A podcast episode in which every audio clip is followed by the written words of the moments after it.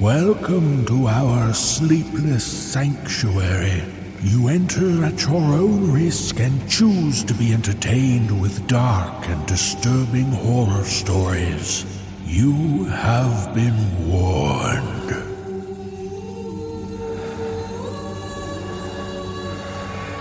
For the dark hours when you dare not close your eyes.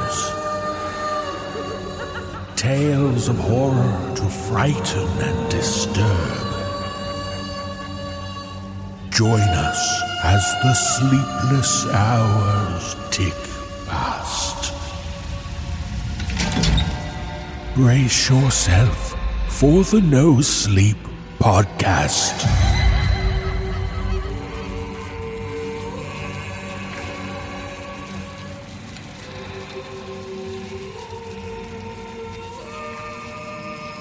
Welcome to the No Sleep Podcast Sanctuary. I'm David Cummings. Our service this week features tales about the monsters who hide in plain sight. Well, it's 2019, so we send our happiest New Year's wishes to one and all. We hope everyone had a festive holiday season, and we're hoping for a very exciting year ahead. And to kick things off, I'd like to recommend two new projects to you. First, we have a new book from Marcus Damanda. Most of you are very familiar with Marcus's epic 12 part series starring Summer. Well, the entire tale has been gathered into one book you can have for your very own. It's called Dearest Summer, and you can check the show notes for links to where you can find it in both ebook and paperback form. Who wouldn't want to invite Dearest Summer into their own home? And second, there's a new podcast we want to bring to your attention. It's called Shadows at the Door. Created by Mark Nixon, this anthology series features a different story each episode in the British M.R. James style of ghostly horror stories. Each tale is narrated by a very familiar voice, Mr. David Alt. And at the end of each story, Mark and David discuss the tale and its nuances. You'll find a link in the show notes so you can add Shadows at the Door to your horror audio list. You'll be glad you did. And now, a new year and lots of new stories just waiting for you. So it's time for our service to begin.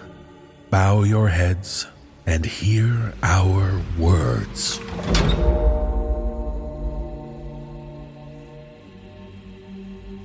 In our first tale, we meet a young brother and sister. Like many young children, they long to have a pet to take care of. But as we learn from author C.K. Walker, the siblings soon find that there are many different kinds of pets, and some are much more interesting than the usual cats or dogs. Performing this tale are Nikolle Doolin, Nichole Goodnight, Elie Hirschman, Atticus Jackson, and Jessica McEvoy. So let's try to imagine the excitement the children must feel as they tell us about My Pet Monster.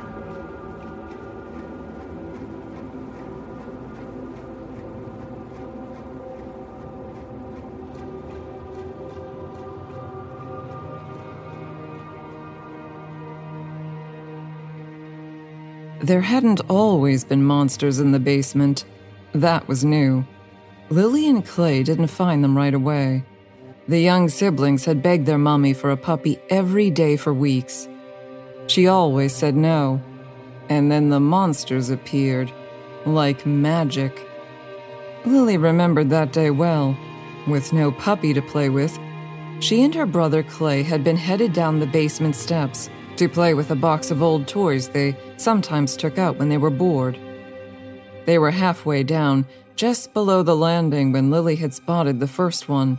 It was sitting in the corner of the room, still as stone, watching her. No, not watching, staring, with bulbous eyes that leaked brown fluid like it was crying. Its mouth was open, too. It looked hungry. Lily screamed and ran up a few stairs. Clay didn't follow. He asked what was wrong with her, and she pointed at the creature with her flashlight. Her brother was a whole year older than her, but Clay still screamed when he saw it. They ran. When Mummy came home that night, they begged her to call Daddy and make him come home from his trip so he could kill the monster in the basement. Lily didn't think she believed them. They avoided the basement and the monster living there until it rained. Mommy never played with them anymore, and Daddy was still away. Clay suggested that they sneak down the stairs, get the box of toys, and run. The first thing Lily saw when she got to the landing was that the monster was still there, guarding the box. It looked angrier, meaner. Its mouth was wider. It looked hungrier, starving, and it watched them. Clay was much braver than her. He got on the floor and crawled toward the box. He was smart. The monster didn't glance toward him. Maybe it didn't even see him. It just kept looking at her, staring, mocking. She knew it wanted her to come down off the steps, but she wouldn't. She pointed the flashlight toward the monster in the corner, hoping the light would blind it. She didn't want it to look at her anymore. Movement from the other side of the box made Lily swing the flashlight away from the creature. She swept the light over and she saw it. This one was watching Clay intently. No surprise, because Clay was touching it. Like he couldn't help himself. Don't! It's gonna bite you, Clay! It wouldn't bite me. Its teeth are too small. Clay stuck his finger in its mouth and Lily screamed. The creature watched him do it but didn't bite down. Clay scraped his finger across its little teeth. And when his finger came away, there was blood on it. Sharp! It cut you! Come back, please. I don't want the box anymore, Clay. Stop being a baby. Clay wasn't interested in the box anymore either.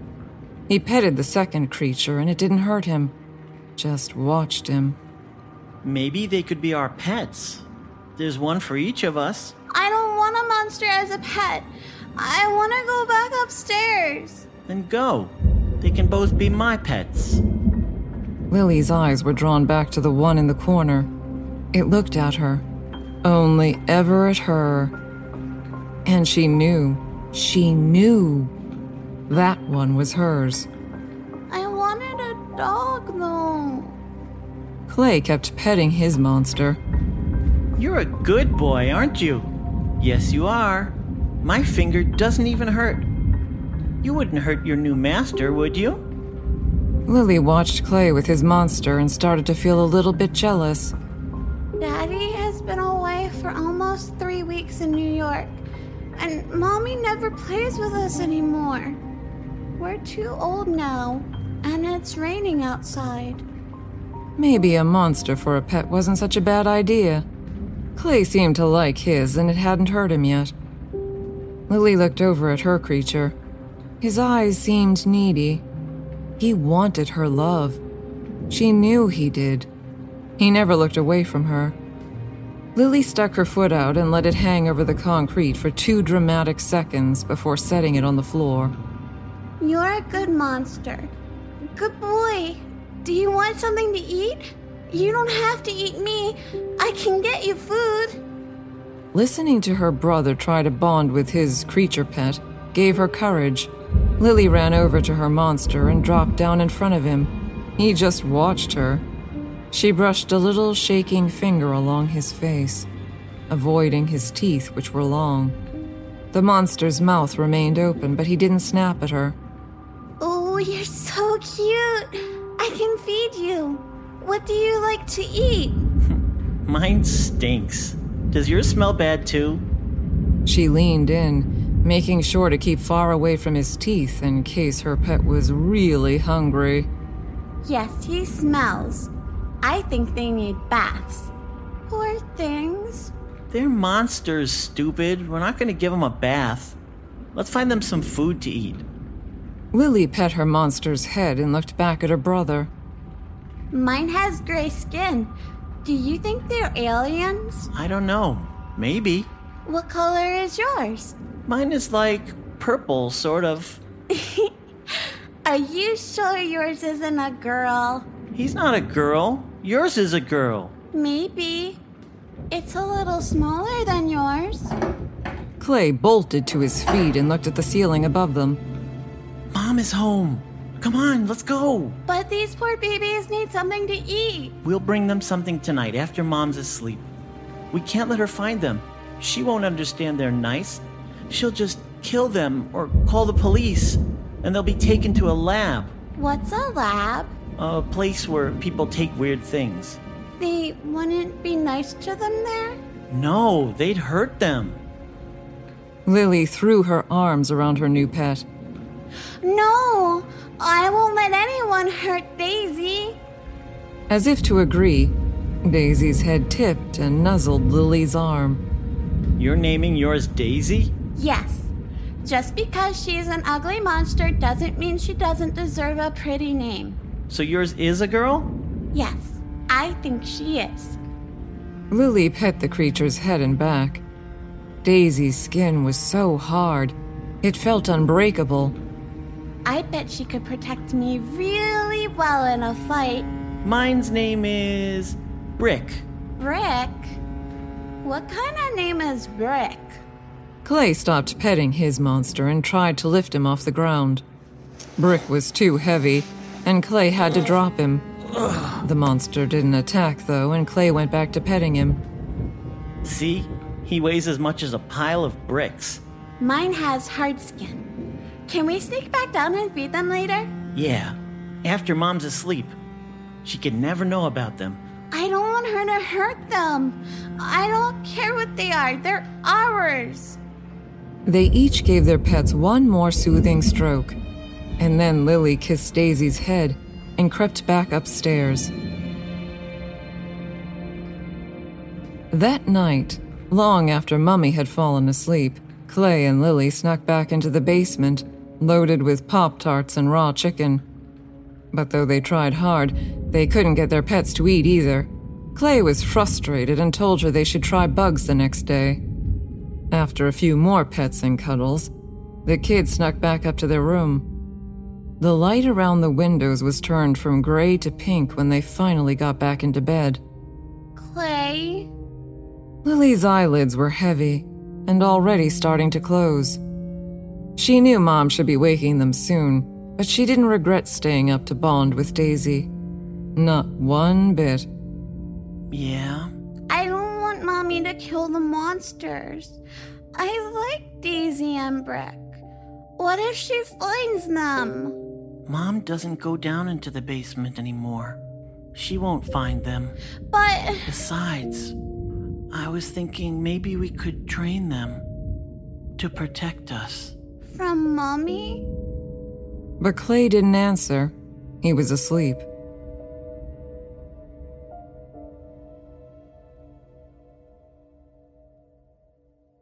Mummy didn't find out about their pets. They continued trying to feed Daisy and Brick, but the creatures didn't like anything the siblings gave them. Lily was frustrated. Daisy's mouth kept getting wider and wider until she looked really scary, but she still wouldn't eat. And Brick, all he got was bigger, everywhere. Bigger and bloated, almost twice as big as he was before. Clay couldn't even wrap his arms around Brick. But their pets never hurt them, never bit, hit, or attacked. Lily and Clay played with them every day. They took care of their pets, were responsible, bathed them when they smelled too bad, dressed them up, cared for them, bonded with them. If only Mommy could see how responsible we are with our pets, she would finally let us get a dog. But Mummy still ignored them. So Lily and Clay gave up behaving and simply moved into the basement to be with Daisy and Brick. They weren't comfy to cuddle with, but at least Lily didn't feel so alone. Everything was wonderful, and Mummy never said a word about it. Until Daddy came home. They were in the basement playing with their pets the day Daddy finally came back from his long trip. Clay put a finger to his lips, and Lily listened to Daddy giving Mummy a kiss hello, and then ask her where they were. She didn't answer, probably because she didn't know. She never paid attention. He asked again, and Lily could hear Mummy mumble something to him. She hugged Daisy tightly. If Daddy came down and found Daisy and Brick, he would hurt them. He wouldn't see that they were nice, just that they were monsters. Where are the kids, Helen? The basement. Lily's panicked eyes found Clay. They'll find them. Clay started crying, trying to drag Brick, who was too big and heavy now, into a dark corner. Lily just held on to Daisy and sobbed. Kids? Don't don't come down here, Daddy. Clay? Lily? No, Daddy, don't. But Daddy kept coming. He reached the bottom stair and pulled the light string. The one Clay and her weren't tall enough to reach. Oh my god, Helen. What have you done? Mommy was behind him on the stairs, looking down with dull eyes, glazed over blue eyes, sort of like Daisy's. Mummy always had long blonde hair, just like Daisy's. Like mine, too. They wouldn't stop asking for a dog, Richard. They wouldn't stop. Every day it was like torture. I couldn't take it. She didn't cry, but Daddy did. He ran over next to Lily and fell down, then hugged Daisy and started rocking her. Daddy, that's my pet. Helen, what did you do? What did you do, you fucking bitch? Lily's eyes widened, and she looked over at Clay, shocked that Daddy had sworn in front of them. Clay's eyes seemed sad, like he understood something. Why did you say that word in front of us, Daddy? Clay. Oh my god. My kids! I'm right here, Daddy. But he ignored her too, just like Mummy. What's wrong with them, Clay? Clay looked sad, like he didn't want to tell her. What's happening? Are, are they gonna kill Daisy and Brick? No. Why no? But even as Lily asked, she was starting to understand. Cause, Lily, Mommy already killed the monsters in the basement.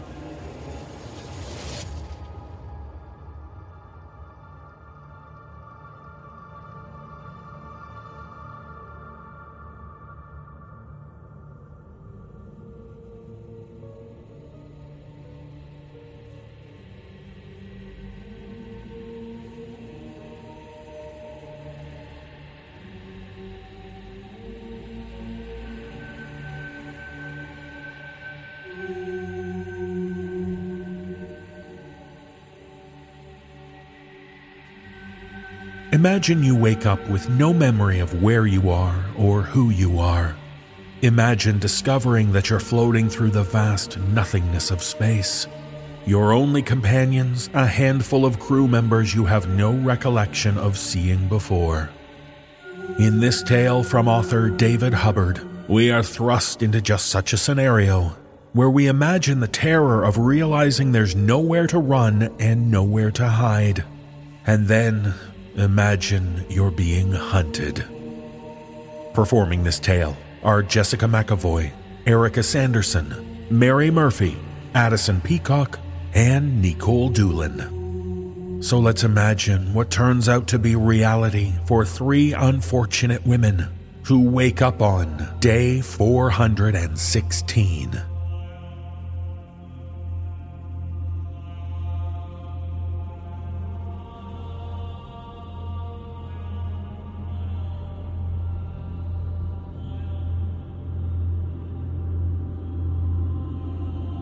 My neck hurt.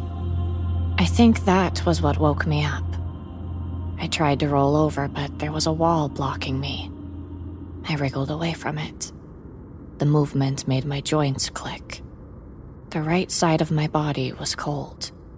The floor was sucking all of the heat out of me. I opened my eyes to see pipes running under the metal grate I was lying on. As if on cue, one of them hissed a thick gas into my face, which sat me bolt upright, spluttering. Two other women lay at the base of the wall opposite me, each in the same faded overalls as myself. Written above each of them in cracked white paint were the words freckles and stammer. The room was industrial. The same pipes that ran under the floor lined the ceiling. At the other end stood heavy duty metal doors with small round windows, the kind you might see in the engine room of an old ship. In the middle of the room was a table with three keyboards built into the surface. Hello? One of the women stirred slightly. The other didn't. Hello? Excuse me, could you wake up, please? I. I don't know where I am. They each reacted almost identically roll over, open a bleary eye, sit up, and then stop dead, eyes flitting around the room. I don't know where I am. By the looks on their faces, neither did they. Who the fuck are you? That was Freckles. I noticed that she did indeed have a smattering of dark freckles on her nose. I'm. Well, I'm. What was wrong with me? I'm. Who are you? Freckles stared straight into my eyes. Her brow furrowed. Her eyes widened after a moment. She started trembling. What about you? Do you know who you are? Well, well I don't. I mean, I c- c- can't. Brilliant. Fucking brilliant. Are you guys both taking the piss? Hey, you can't remember your name either. Maybe. I just don't want to tell you. Oh, shut up. You clearly don't know any better than we do.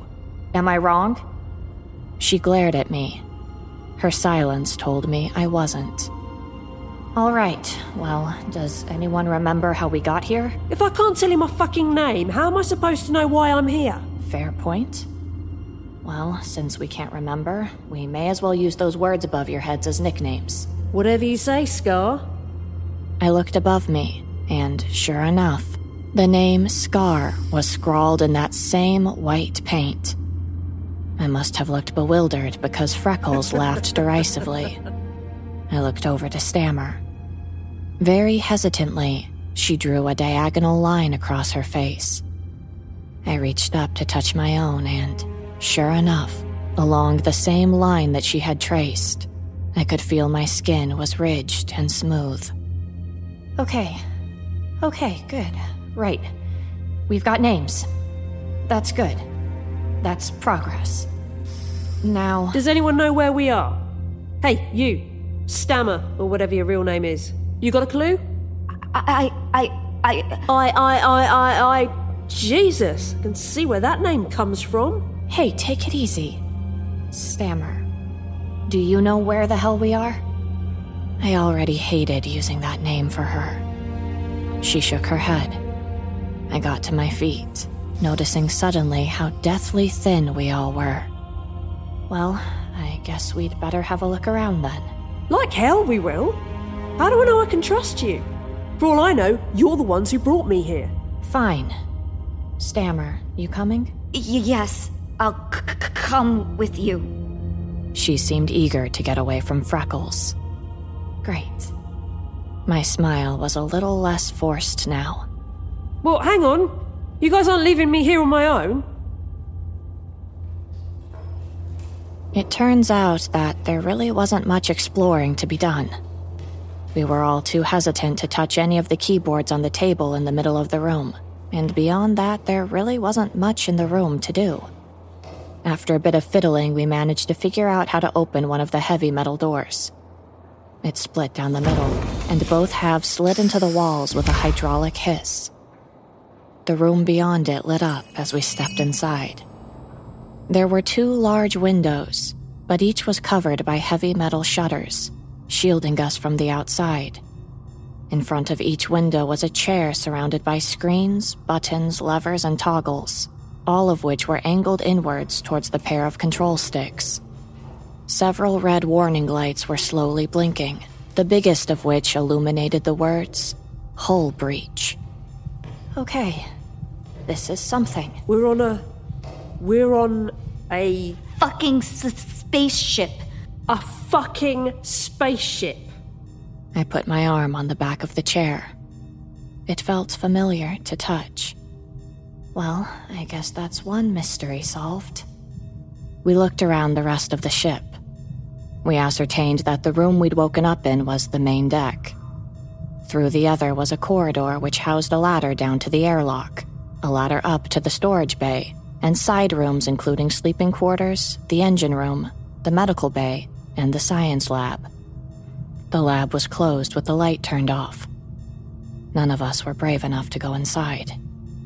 We retreated back to the relative comfort of the main deck. Anything jogging anyone's memory? I. I. It all f- feels familiar, but. But you don't properly remember it. She nodded after a moment's pause. Kinda like when you don't remember a dream until something in the real world copies it. Exactly. You don't think we might be. Incorrect password. Access denied. Freckles jumped back from the table. Jesus, Mary! Of course. We're on a ship. There'll be some sort of computer system, right? Maybe it can tell us something. That's all well and good, except. Incorrect password. Access denied. And I'm assuming that neither of you can remember your first pet's names either. Well, maybe we'll still have muscle memory. This ship feels familiar to touch. Maybe my hands will remember my password, even if my brain doesn't. I stood over the keyboard for a second, my hands hovering an inch above the letters, waiting for something to happen. Nothing did. Freckles kicked the wall. M- maybe there's something else we c- c- can do. What else? M- maybe we can t- t- t- talk to the c- c- computer. Like how? Computer, get me a beer.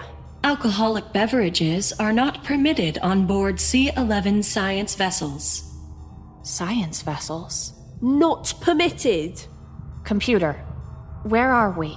Information classified. Crew member login required. Ain't that a bitch? Shut up, Freckles.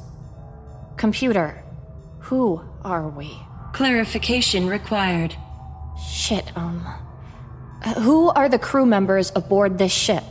There are three registered crew members aboard this ship Captain Rebecca Mansfield, pilot Alex Gardner, and biologist Emily Isaacs. Not bad, Scarface. Freckles slapped me slightly too hard on the back. So who is. who? Anyone feeling drawn to any of those names? They all looked as stumped as I was. Hang on. Assuming we're those crew members, what the hell happened to make us forget everything? Computer, what happened to us? Clarification required. Why can't we remember shit? Clarification required. Computer, I've woken up with the mother of all hangovers and two skinny bitches who swear I've never laid eyes on in my life in some spaceship God knows where. What the fuck happened to me? And I swear, if you ask for clarification again, I'll start yanking plugs out of sockets. Nothing. Computer, why is the sh- sh- ship in lo- lockdown?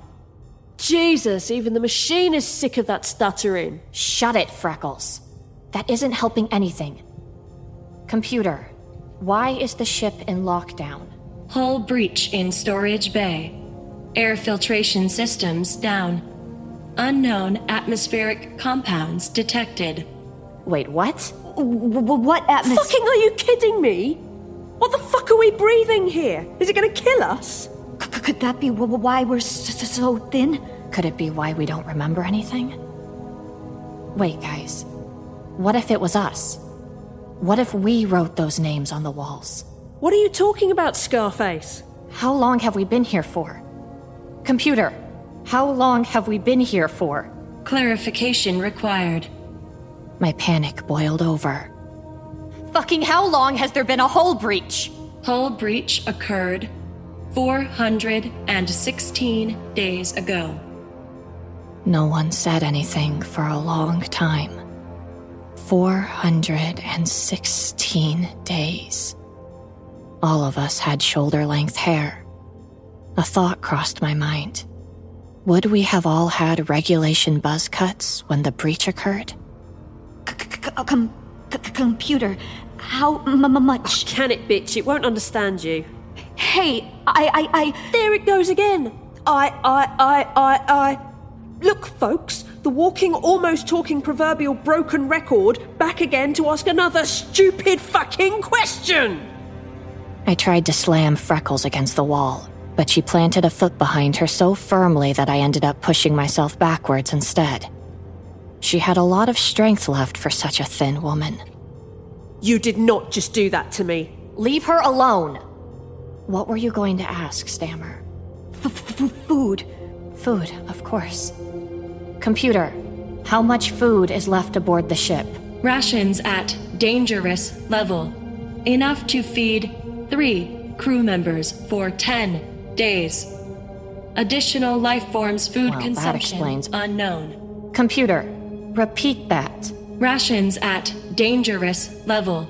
Enough to feed three crew members for 10 days. Additional life forms food consumption unknown. Additional life form? What additional life form? Unknown. What the fuck? I felt Stammer's grip tighten on my arm again. This time, it didn't feel so reassuring. No one wanted to ask the question. Computer, how many life forms are aboard the ship right now? Four life forms present. Three humans. One unknown. Jesus fuck, Jesus fucking shit, what the. the no, no, no, fuck this. Fuck this, I'm out. Freckles, relax. I didn't feel particularly relaxed myself, and neither did the fingers clamped around my arm. No, I'm calm. I'm great. I'm cool as a fucking pickle. This is all a joke, right? Someone's just fucking with us. There'll be cameras somewhere in here, and just outside those walls, everyone's laughing. It's funny. Yeah, it's pretty funny. Stammer was trying to say something next to me, but she couldn't get past the first syllable. She just repeated herself over and over and over until I couldn't tell whether she gave up or my brain had simply tuned the sound out. Very funny, guys. It's a good joke, but we figured it out. We've caught you, so you know. Joke's over. You can let us out now. We get it. It's a good one. Guys? Hello? Hello? Is that you out there? Coming to let us out? Shut the fuck up. The l- l- lab. It's c- c- coming from there. The longer I listened, the more certain I became. Whatever was on the ship with us was locked in that dark room, and it wanted our attention. No, I know what you're about to say, and the answer's no. It's not happening. I'm staying right here. I didn't say anything. Fuck off! No, I'm not going. You two run off and get yourselves killed. I'm the smart one here, and I'm staying put. Freckles, you're the strongest one here. Flirting won't do shit. I'm not moving. We might need an extra pair of hands if it comes down to it. No. No! Stop looking at me like that! No, I'm not going! We, we, we, we, we've been he- he- here 400 days already.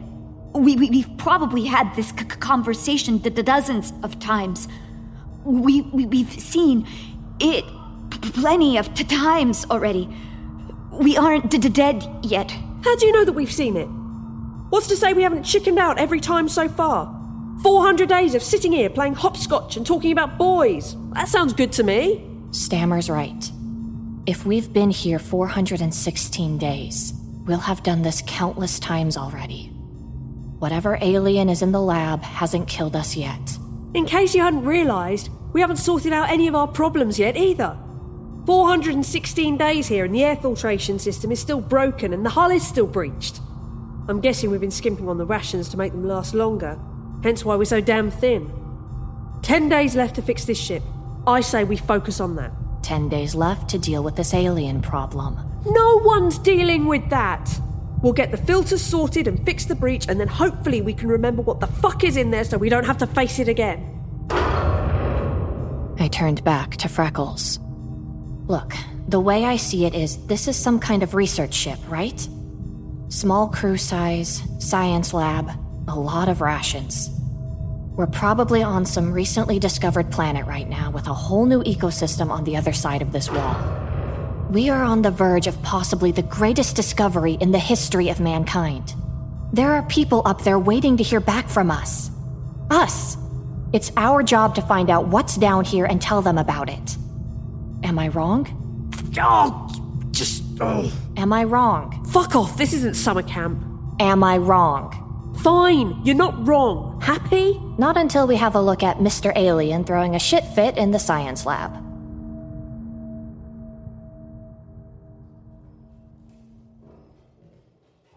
Unsurprisingly, I was the first one to go in. The lab was deathly silent. None of us could see anything except a dim red light flickering somewhere in the dark expanse. I ran my hand along the wall looking for a light switch. I instead found a metal grate jutting out slightly. It felt pretty heavy duty.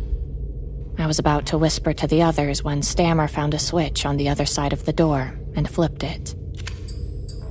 The lights came on one by one, starting at our end and working their way across the abyss. I felt incredibly vulnerable, being lit up in an otherwise dark room. The lights revealed desks, workstations, microscopes, vials, samples, computers, scrap paper, freezers, surgical tools, and, finally, all the way at the other end of the room, a glass partition between us and what could only be described as a holding cell, still shrouded in darkness. The same white writing from before was scrawled across the glass. Don't trust anything it says. No one moved. Instinctively, I glanced around the room for anything that could be used as a weapon. Every surface in the room was covered with papers, some typed, some handwritten, some drawn on, and some ripped to shreds. The metal grate I'd felt on the wall looked like it was guarding a rack of some kind. My eyes scanned above it to see the words Firearms, for trained personnel only. A handgun was missing. Hello? Mr. Alien? Hello? Somehow the nerves had made her even louder than usual. Something moved in the darkness of the holding cell. Well, it was nice meeting you, but I better be off. Freckles made to leave, but I grabbed her arm and pulled her back. My fingers met my thumb around her bicep. Look at me. Look at me. We'll be okay. I've got you. Let's just take this slow. We don't want to startle it, and we definitely don't want it startling us. Let's all just grab something to defend ourselves with and approach it slowly. Okay? Looks like the light switch for the cell is all the way over there. Stammer pointed to a panel right by the dark window. Of course it is. Take it slow. Stammer hugged the left wall and found a surgical blade. It was serrated, probably for cutting through bone.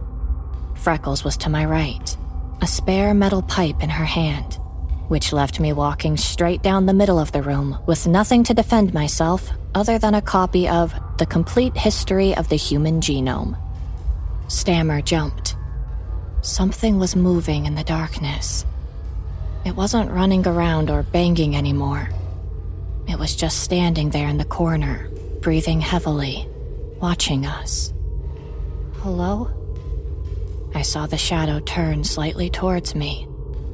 I felt its gaze on me, and in the darkness, I saw it raise one scrawny arm and wave. Freckles erupted in a war cry and rushed the light switch by the window, making all of us, the creature included, jump.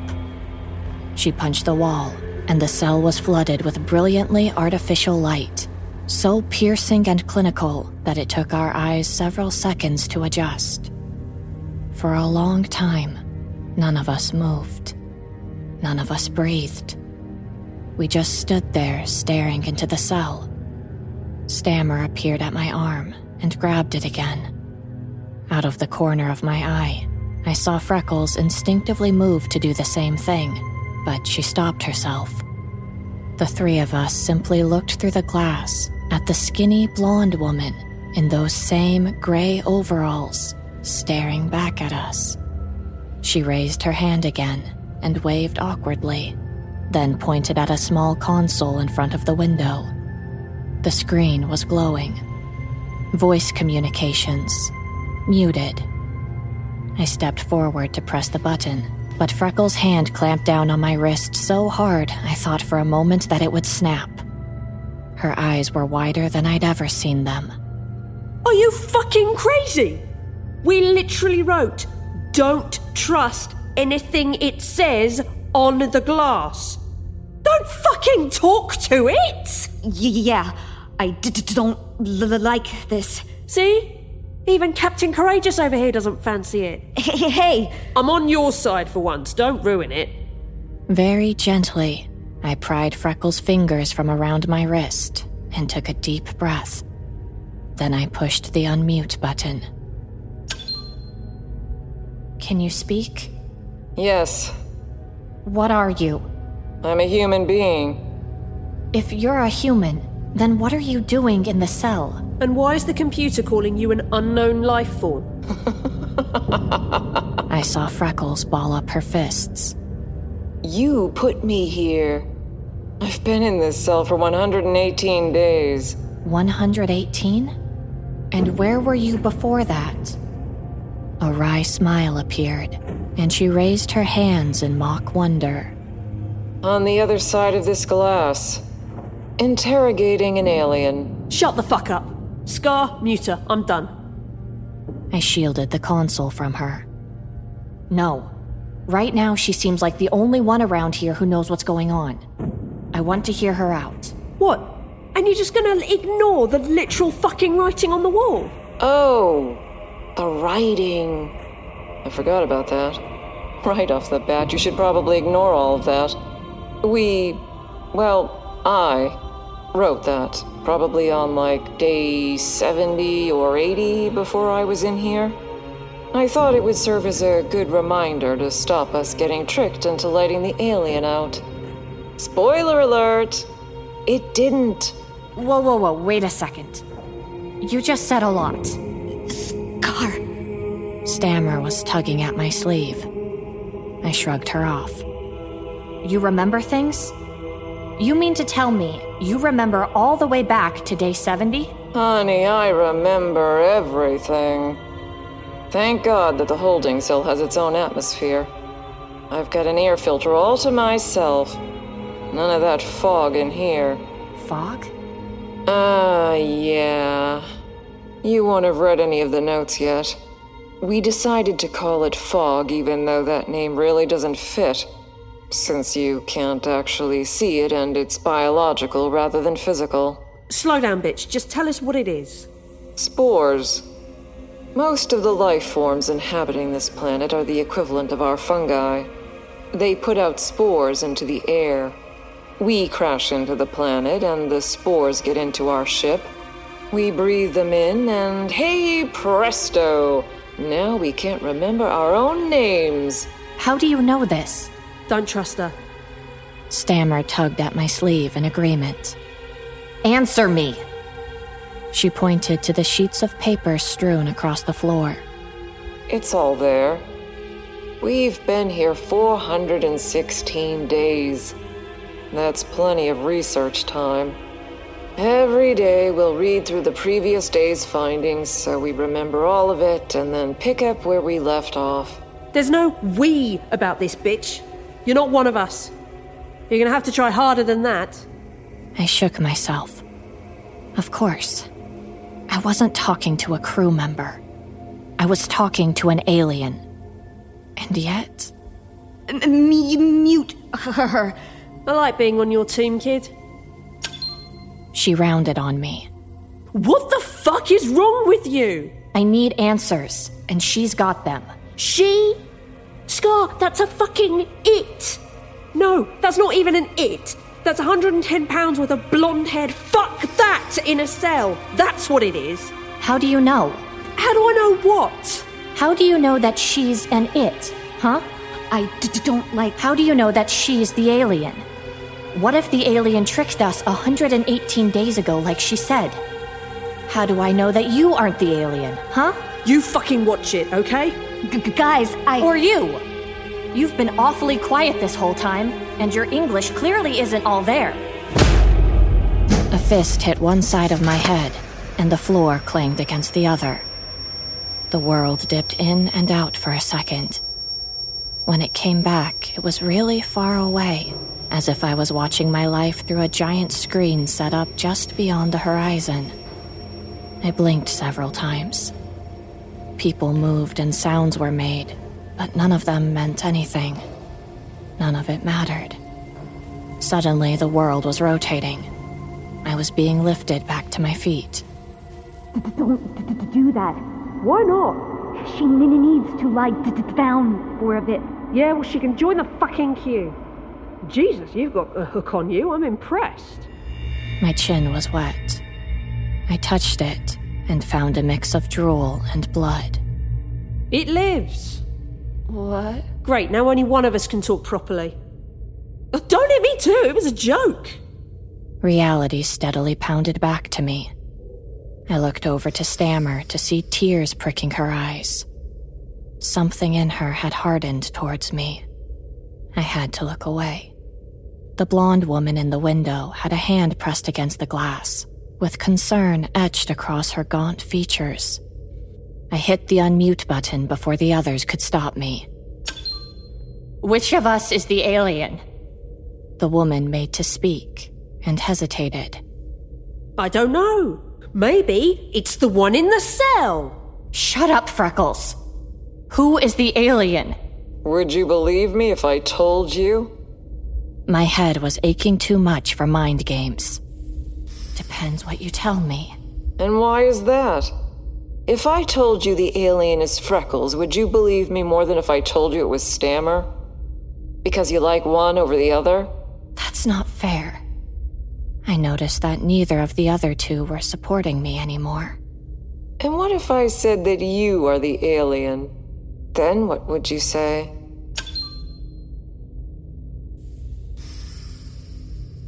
There was a long silence. Begrudgingly, I broke it. We can't trust anything she says. Funny you say that now. I could have sworn you were a best buddy a couple of minutes ago. I w- w- want to hear what sh- sh- she has t- t- to say. You know what, Stams? I think I do too. Guys, wait. My head was hurting too much to reason with them. Freckles batted my hand out of the way and hit the button again. Alrighty then, things are getting interesting. Well, Miss Possibly Not an Alien, you now have the floor.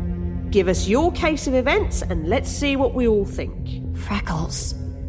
But it was too late. The blonde woman had started talking. My name is Rebecca Mansfield. I am the captain of this ship. We are here as pioneers on a mission to find out whether this planet is habitable. Unfortunately, we crashed. There was a hull breach which let in both the planet's air and an unknown life form. This life form is like nothing we have ever seen before. As far as I can tell, it has no form of its own, but instead mimics the creature looking at it at any given time. It doesn't just superficially copy the creature, but copies it exactly. From its appearance, to its emotional state, to its goals, its fears, its thought patterns. It has the ultimate defense mechanism. Why evolve over the course of millions of years when you can skip all of that and copy a creature already adapted to its environment? Wait, so this alien doesn't just look like us, it thinks like us. And feels the same emotions you do, has the same desires, the same urges, goals, everything. How? It's been living with you for over a year. Every day you wake up and it learns something new. You go about your day and it steers you towards conversations that you haven't had before. Then, when you forget everything and wake up the next day, It knows that little bit more about what it means to be human. Trial and error over the course of months. What d- does it want? Oh, come on, I just told you. It wants whatever you want. And what do you all want right now? To get off this fucking planet and back to civilization. Bingo! Honestly, I've delivered this exact same speech to you hundreds of times, and I still never get tired of the looks on your faces hearing that. So why won't you tell us who it is? I've tried that before. Every time, without fail, the alien knocks the other two unconscious, drags them back to the main room, and waits for morning. You wake up. You forget. It all starts again. So what do we do? I'm ashamed to say. I've been locked in here for over 100 days and I still haven't figured that part out. There was a long silence. None of us looked at the others. We wanted more answers, but were scared of what we would hear. When was the last time we ate anything? Two days ago. We could all do with some rations about now. I said I'd go and get them.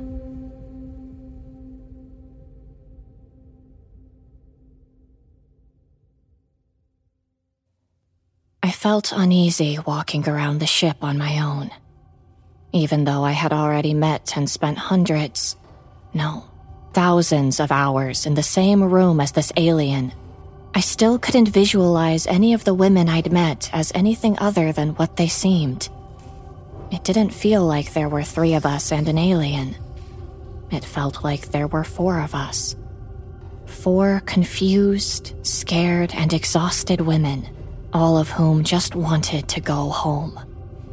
If that was what the alien thought humanity was, then it must have had a pretty bleak view. The rations were heavy in my hands. Four dense squares of what felt like gel wrapped in silver airtight packs. The thought that I'd been surviving on these for over a year made my stomach turn. At least I was hungry enough that I could stomach it. I also found a marker pen in the hull. I figured it was probably worth taking down some notes. My head was still twinging a bit from Stammer's punch, so it was a struggle to keep everything straight. Freckles and I bumped into each other at the door to the lab. A couple of the packets fell to the floor with a wet slap. She bent to pick them up. It's fine, don't worry, I can. But she was already back up, rations in her outstretched hands, smiling at me. They feel like condensed artery plaque. I couldn't help but laugh.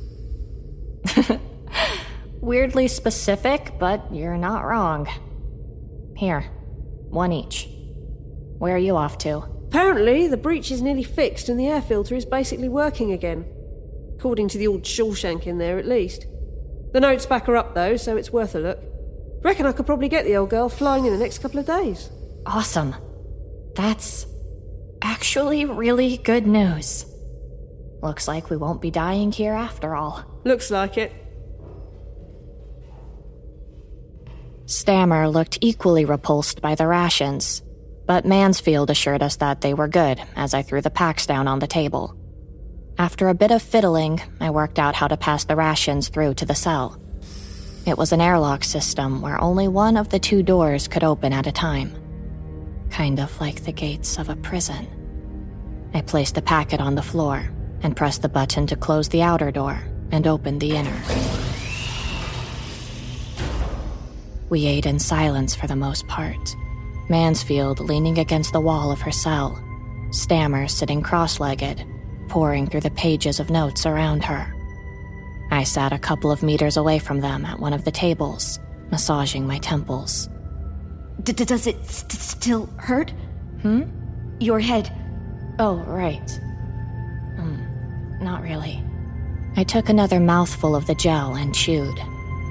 It tasted familiar, but I couldn't tell you what it was. I suppose I had been eating it for over a year. Bound to taste pretty familiar. Listen, Stammer. I didn't mean it. What I said. I was angry and I was scared. We all were. I know that doesn't make it okay. No, it doesn't. I looked around the room.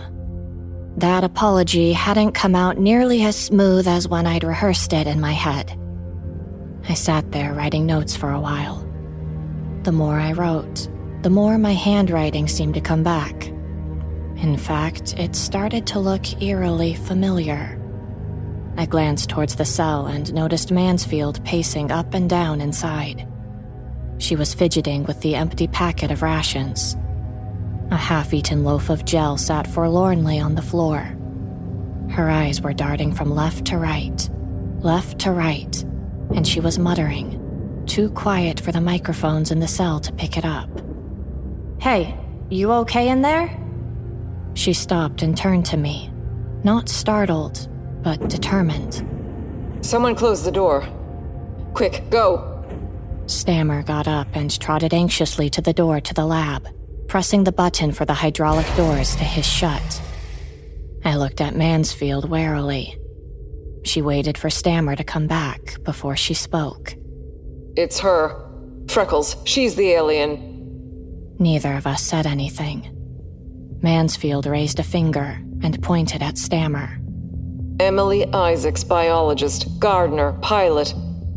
I've been trying to save the pair of you for 118 days. We made the mistake of letting her, it, out of her cell when we deemed it to be harmless. She overpowered us all and threw me in here instead. Prove it. My mind was reeling. The smile that Freckles had given me at the door didn't seem so genuine the more I thought about it. You've noticed how strong she is. I mean, look at her. The woman's a twig. And yet she lifted you up no problem when Emily clocked you a shiner? A memory, already hazy from the fog, swam into my mind. I'd tried to push her when we were on the main deck, and she hadn't budged an inch. She's always on the offensive as well. So keen to get out of here. To have her way. So, so keen for, for us to not, not, not speak to Re- Rebecca. My stomach was turning. Think about it. You've been fighting with her since the day she broke out of the cell. She's not your friend. Mansfield hesitated, looking me in the eyes. Alex, she gave you that scar. It felt strange being called by my real name. Enough. That's enough. Let's say you're telling the truth. What are we supposed to do about it? You've said it yourself. She could probably beat us in a fight. I turned to see Stammer with a small black handgun gripped between two shaking hands, the one missing from the rack. Instinctively, I took a step back. No, we're not going there. It's f- fine. We w- won't actually sh- shoot her. It. We'll j- j- just. Guide her to the cell. Guide her to the cell? And what if she says no? Where did you get that gun from, Stammer? My n- n- name is Emily. Where did you get that gun from? I hid it.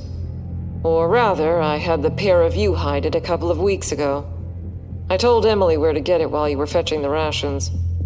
I paced up and down the room, both of them watching me the whole time. If she's the alien, why is she leaving us alone with you? Freckles was back. Fortunately, Stammer had her back to the entrance so the gun stayed hidden. I watched Freckles walk across the room. There was definitely something in the way she moved that seemed off. There was something too natural about it. She noticed me looking and smiled again. The smile, however, didn't reach up to her eyes. Hey, Freckles? Can you come and have a look at something quickly? I had made up my mind. Stammer was staring at me. Mansfield had gone back to picking at the gel on the floor of her cell. You've broken something. I swear, I leave for five fucking minutes and the place starts falling apart. No wonder it's taken us so long to patch a simple hole in our ship. Freckles looked at me quizzically. Actually, yeah. Yeah, I have broken something. Fuck's sake, Scarface, I was joking. Sorry. It's, um, Down there in the corner, by the door of the cell. Is it actually?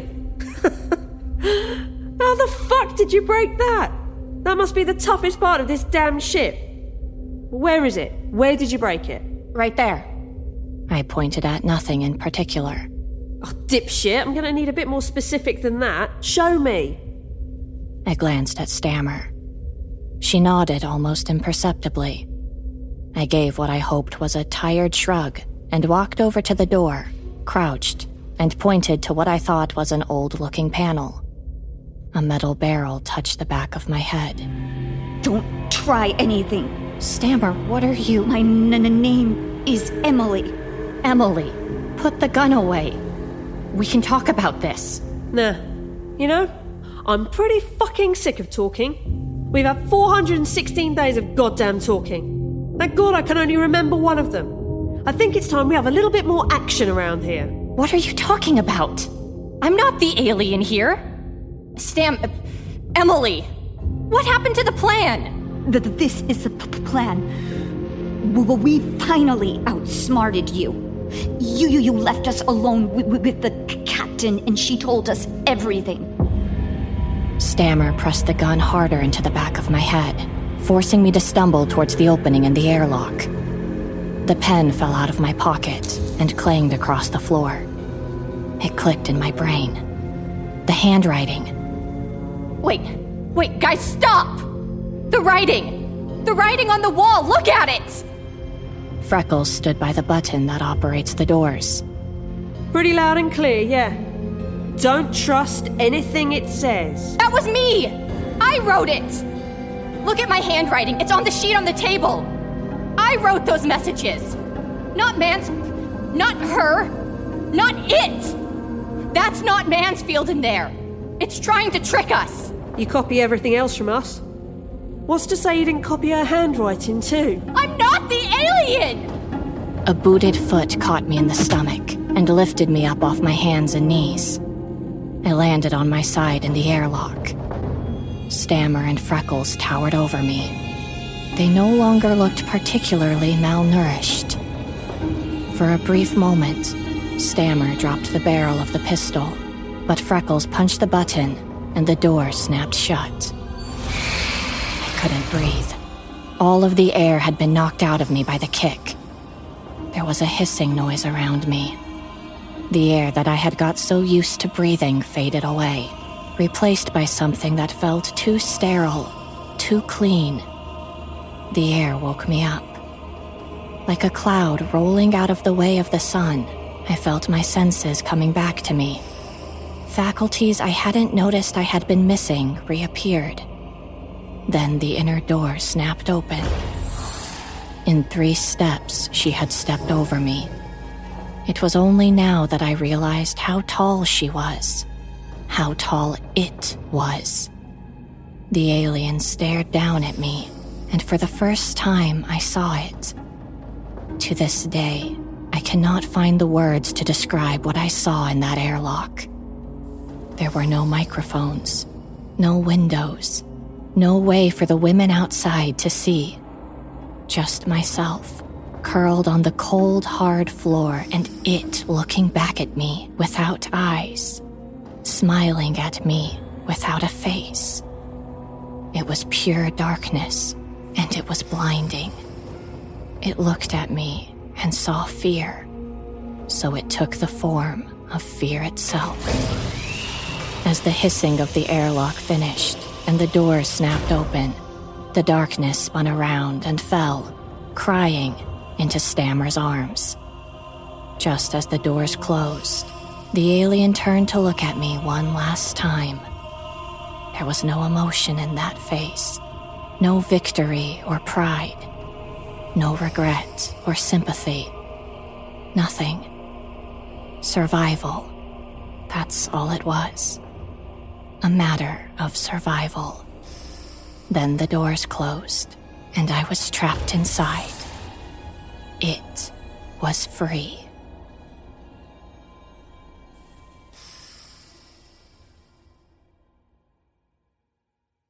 My name is Rebecca Mansfield. I am the captain of this ship. We are here as pioneers on a mission to find out whether this planet is habitable. Unfortunately, we crashed. There was a hull breach which let in both the planet's air and an unknown life form. This life form is like nothing we have ever seen before. As far as I can tell, it has no form of its own, but instead mimics the creature looking at it at any given time. It doesn't just superficially copy the creature, but copies it exactly. From its appearance to its emotional state, to its goals, its fears, its thought patterns. It has the ultimate defense mechanism. Why evolve over the course of millions of years when you can skip all of that and copy a creature already adapted to its environment? We managed to keep this life form contained for 416 days. Over this period of time, we made the mistake. No, I made the mistake of continually talking to it. In the early days, it was still struggling to emulate the human form, and so it was still obviously other, learning through trial and error what features are human and what features are not. As time went by, it grew to look more and more like us until, on day 84, we mistook it for an actual human for the first time. It spoke in a garbled voice for the first six months, sounding much like a baby learning its first words, only in the voice of an adult woman. Once it mastered basic speech patterns, it was alarmingly quick to learn vocabulary and was soon having advanced conversations with us. Right from the start, it was trying to escape from its cell. As soon as it knew the words, it tried crying, Let me out. But when that didn't work, it changed strategy alarmingly fast. It tried to charm us, make promises, play dead, intimidate us, shame us, mock us, compliment us, as well as a number of strategies that made virtually no sense to us and appeared to just be random behaviors. Our curse was documenting all of this too well. If, on day 416, we had sat down to read all of the notes from the previous days, we would have learned that the creature in the cell was undoubtedly the alien. There were so many pages of notes, however, that it became impractical to read them all, so we didn't. Each day it tried something new. Some days it would act more like one of us than the other. Some days it would just sit there crying the whole time. On day 251, it isolated me from the others and spent the entire day convincing me that I was the alien. I took one of the surgical scalpels and slashed my face open in the mirror to see if I had human bones underneath. I remember it staring at me blankly as the others stitched my wound closed. Ever since then, I became the target. It comes to see me sometimes, in my cell while the others are hard at work.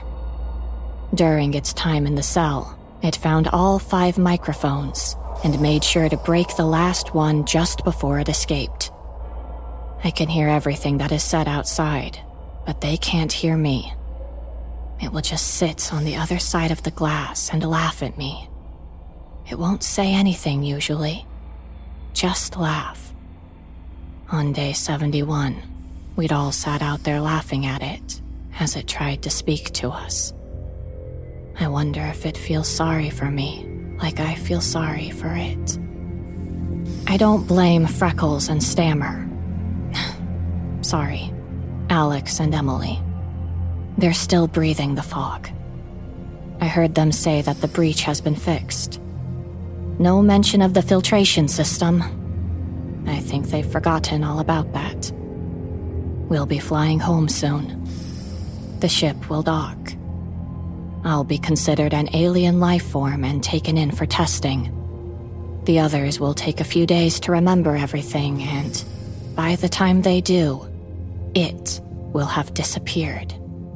In all 416 days we spent on the ship living with it, I can't remember a time when I ever smiled at it.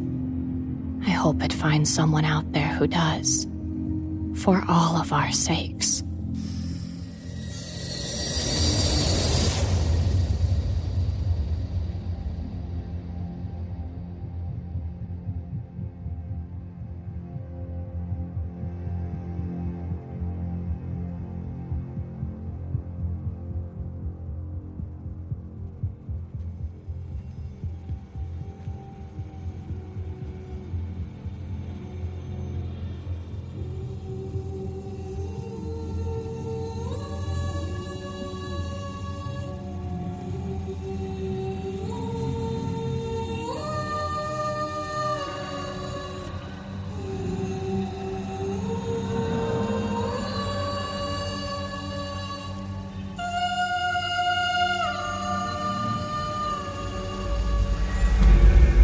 Amen.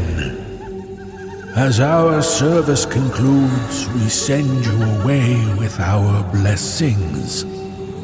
If you would like to find out how you can hear the full length versions of our audio program, please visit the NoSleepPodcast.com to learn about our season pass program. Over 60 hours of content for only $19.99. On behalf of everyone at the No Sleep Podcast, we thank you for listening. Join us again next week in our sleepless sanctuary. This audio production is copyright 2018-2019 by Creative Reason Media Inc. All blessed rights reserved. The copyrights for each story are held by the respective authors. No duplication or reproduction of this audio program is permitted without the written consent of Creative Reason Media Inc.